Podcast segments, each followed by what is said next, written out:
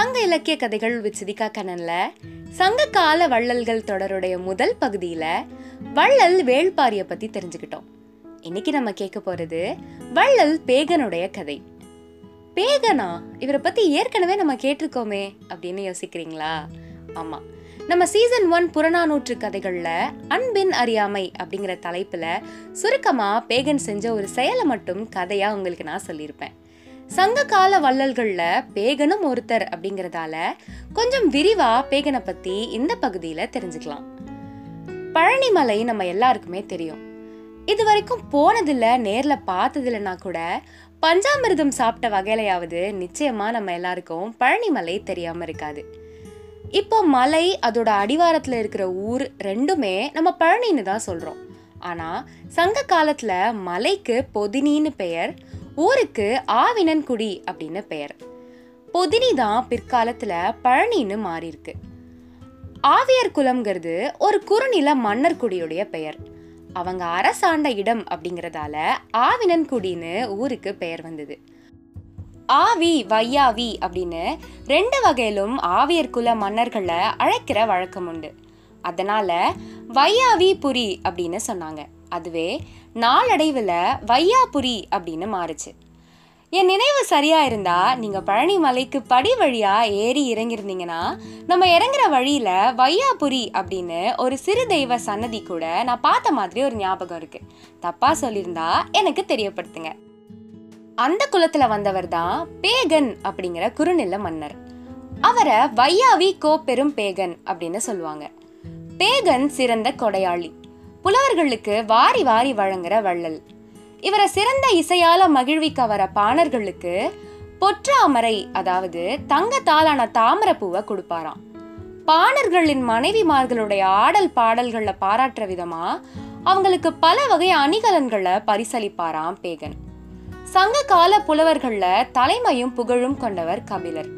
கபிலரை போலவே பரணரும் பெரும் மதிப்பு உடையவர். கபிலர் பரணர் மட்டும் இல்லாம வேற சில புலவர்களும் அடிக்கடி பேகனை வந்து சந்திச்சாங்க. பேகனுக்கும் புலவர்கள் கூட ஒரு நல்ல நெருக்கம் இருந்தது. ஒரு கார் காலத்துல பொதினி மலையுடைய வளத்தை பார்க்க போயிருந்தாரு பேகன். மலை மேல மேகமூட்டமும் குளிர்ச்சியும் மிகுந்திருந்ததால சிலு சிலுன்னு குளிர்காற்று வீசிட்டு இருந்தது. உடல்ல குளிர் உரைச்சதால தோல்ல தொங்கின பட்டாடையை எடுத்து போர்த்திக்கிட்டாரு பேகன். விலை உயர்ந்த அந்த பட்டாடை குளிர்ல இருந்து பேகனை காப்பாத்துச்சு. அங்க ஒரு அருவிக்கு பக்கத்துல அழகான மயில் ஒண்ணு தோகை விரிச்சு ஆடிட்டு இருந்தது அந்த மயிலுடைய உடல் குளிர்ல வெட வெடன்னு ஆடுற மாதிரி பேகனுக்கு தோணுச்சு. அச்சச்சோ இவ்வளவு அழகான பறவை இப்படி குளிர் தாங்க முடியாம நடுங்கிட்டு இருக்கே இதை இப்படியே விட்டுட்டு போனா குளிர்ல வெறச்சு போயிடுமேன்னு நினைச்ச பேகன் தன்னுடைய உடல்ல போத்தி இருந்த பட்டாடையை எடுத்து அந்த மயிலுக்கு போர்த்தினாரு. மேலே போர்வை விழுந்ததால பயந்து போன மயில் ஆடுறத நிறுத்திடுச்சு. போர்வை போர்த்தினதால மயிலுடைய குளிர் நடுக்கம் நின்னுடுச்சுன்னு நினைச்சுக்கிட்டாரு பேகன். அந்த அழகிய பறவைக்கு உதவி செஞ்சு அதோட துன்பத்தை தணிச்சிட்டோங்கிற பெருமிதம் திருப்தி மகிழ்ச்சின்னு எல்லாம் கலந்த மனநிலை பேகனுக்கு இருந்தது. இதெல்லாம் ஓரமா நின்று கவனிச்சிட்டு இருந்த புலவர் பரணர் அந்த மயில் மேல உனக்கு ஏற்பட்ட அன்பை நான் பாராட்டுறேன். ஆனா நீ நினைச்ச மாதிரி அது குளிரால நடுங்கல. மலை சிகரங்கள்ல தெரியிற மேகக்கூட்டத்தை பார்த்த சந்தோஷத்துல ஆடிட்டு இருக்கு மேகத்தை பார்த்தா ஆடுறது மயிலுடைய இயற்கை தானே அப்படின்னு பேகன் கிட்ட சொன்னாரு. அன்பின் மிகுதி தன்னோட அறிவை மறைச்சதை உணர்ந்தாரு பேகன். இதை எல்லாத்தையும் கூடவே இருந்து பார்த்த காவலர்கள் இப்ப பேகன் செஞ்ச செயலை என்னன்னு சொல்றது?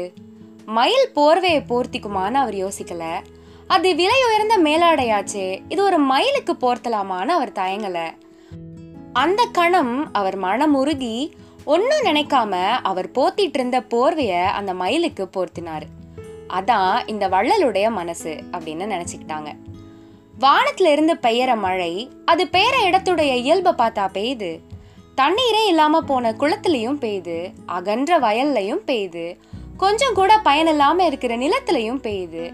இங்கே தான் பெய்யணும் இங்கே பெய்யக்கூடாதுன்னு அது யோசிக்கிறது இல்லை மழையை போல தான் உன்னுடைய அன்பும். அன்புக்கு அறியாமை இருக்கலாம். தப்பில்லை. ஆனால் மற்றதுக்கு தான் அறியாமை கூடாது அப்படின்னு பேகன் கிட்ட பரணர் சொன்னார். பேகன் போர்த்தின போர்வையை உதறி தள்ளிட்டு மயில் வேற ஒரு பாறைக்கு போச்சு. அந்த போர்வையை பேகன் கூட வந்த காவலர்கள் கையில் எடுத்துக்கிட்டாங்க. இன்னாருக்கு இன்னதுதான் கொடுக்கணும் அப்படின்னு நினச்சிக்கிட்டு இல்லாமல் கிடைச்சத நினச்ச போதே கொடுக்கறது தான் கொடை மடம்னு சொல்லுவாங்க. மடம்னா அறியாமைன்னு பொருள். இது சரியா தவறான ஆராய அறிவுக்கு இடம் கொடுக்காம எப்போ யாருக்கு எதை கொடுக்கணும்னு தோணுதோ அப்பவே அதை கொடுத்துடுவாங்க கொடைமடம் உள்ளவங்க. மயிலுக்கு தன்னுடைய போர்வையை கொடுத்த பேகனுடைய கொடை மடத்தை பாராட்டினாரு புலவர் பரணர். என்னதான் கொடைமடம் உள்ளவரா பேகன் இருந்தாலும் வீரத்துல கொஞ்சமும் குறைஞ்சவர் இல்லை படையை கொண்டு போரிடும் நேரத்துல இடத்துக்கும் காலத்துக்கும் தன் வலிமைக்கும் எதிரியுடைய வலிமைக்கும் ஏத்த மாதிரி செயல்பட்டு போர் செய்யறதுல பேகன் வல்லவர். கொடைமடம் உள்ளவரே தவிர படைமடம் உள்ளவர் இல்லைன்னு அந்த பெரும் புலவர் பாராட்டினார். இவ்வளவு புகழ் பெற்ற பேகனுக்கு கண்ணகி அப்படிங்கிற மனைவி இருந்தாங்க. ஆடல் கலையில சிறந்த ஒரு விரலியின் ஆட்டத்திலும் பாடலிலும் பேகன் ஈடுபட்டாரு. அதனால மற்ற காரியங்களை கூட கவனிக்க மறந்தாரு. அந்த விரலியும் சில காலம் ஆவினன்குடியில தங்கியிருந்ததால கண்ணகிக்கு தன் கணவனான பேகன் மேல ஒரு சின்ன சந்தேகம் உண்டாச்சு. அதனால ஒரு சின்ன சண்டையும் வந்தது. இதுல கோபமான பேகன் தன் மனைவிய ஒரு மாளிகைக்கு அனுப்பி அங்கேயே இருக்கும்படி சொல்லிட்டாரு. கண்ணகிக்கு தேவையானதெல்லாம் கிடைக்க ஏற்பாடும் செஞ்சிருந்தாரு. ஆனா அவங்கள போய் பார்க்கல. இந்த செய்தி முதல்ல யாருக்கும் தெரியாது.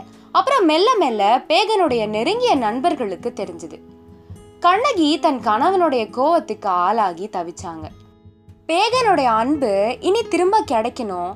அவர் கூட பழைய மாதிரி சேர்ந்து வாழணுங்கிற ஏக்கம் கண்ணகிக்கு அதிகமாயிடுச்சு. பேகனுக்கு அறிவுரை சொல்லி இந்த பிரச்சனையை தீர்த்து வைக்கணும்னு பேகனுடைய நலம் விரும்பிகள் நினைச்சாங்க. ஆனா அதை செய்யற துணிவு யாருக்குமே இல்லை. பேகன் கூட நெருக்கமா இருக்கிற புலவர்களை வச்சுதான் இந்த பிரச்சனையை முடிக்க முடியும்னு நினைச்சாங்க. ஒரு சமயம் பரணர் ஊருக்கு வந்தாரு. அவர் கூட கபிலரும் வேறு சில புலவர்களும் வந்திருந்தாங்க. பேகனுடைய நெருங்கிய நண்பர் ஒருத்தர் பரணரை சந்திச்சு நடந்தது எல்லாத்தையும் சொன்னாரு. பரணர் அதை பற்றி மேலும் விசாரிச்சு தெரிஞ்சுக்கிட்டாரு.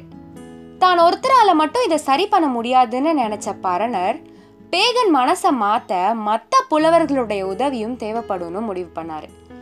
இந்த விஷயத்தை பற்றி கபிலர்கிட்டயும் அங்கே வந்த மற்ற புலவர்கள்கிட்டயும் சொன்னார். எல்லாரும் கலந்து பேசி என்ன செய்யலான்னு அவங்கக்குள்ள ஒரு முடிவெடுத்து அதன்படி நடக்க ஆரம்பிச்சாங்க.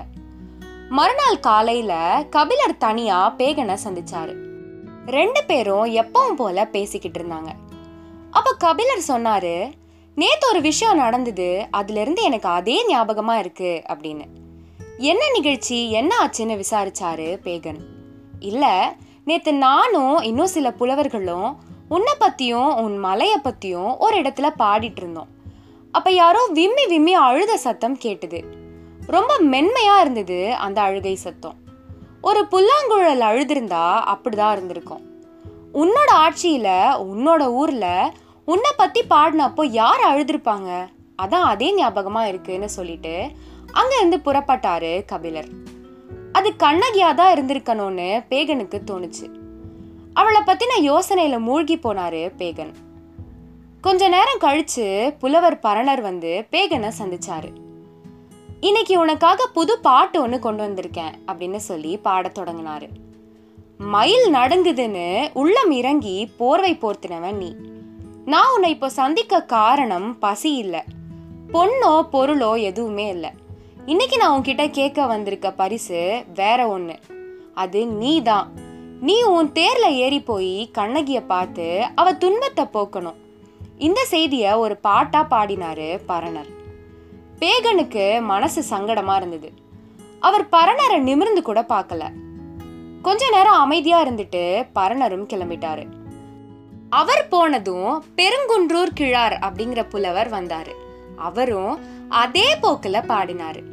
அவர் போன கொஞ்ச நேரத்துல அரிசில் கிழார் அப்படிங்கிற புலவரும் இதே கருத்தை வேற ஒரு பாட்டா பாடினார்.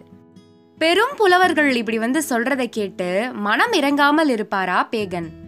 அவர் தான் செஞ்ச இந்த செயலை நினைச்சு ரொம்ப வருத்தப்பட்டாரு. அன்னைக்கே போய் தன் மனைவி கண்ணகிய அவரே அரண்மனைக்கு கூட்டிட்டும் வந்தாரு. மறுநாள் புலவர்கள் நாலு பேரையும் அரண்மனைக்கு கூட்டிட்டு வந்து தன்னுடைய மனைவி கூட சேர்ந்து உபசரிச்சாரு. பேகனுடைய மனைவி கண்ணகி நன்றி அறிவினாலும் மகிழ்ச்சியினாலும் வந்த கண்ணீரோட அவங்க நாலு பேருக்கும் நன்றி சொல்லி வணங்கினாங்க அப்படிங்கிறதோட வள்ளல் பேகனுடைய கதை முடியுது. இந்த பகுதியை பத்தின உங்களுடைய கருத்துக்களை சங்க இலக்கிய கதைகள் அப்படிங்கிற என்னுடைய இன்ஸ்டாகிராம் ஹேண்டில் மூலமா நீங்க எனக்கு தெரியப்படுத்தலாம். அடுத்த பகுதியில் சந்திக்கும் வரை நன்றி.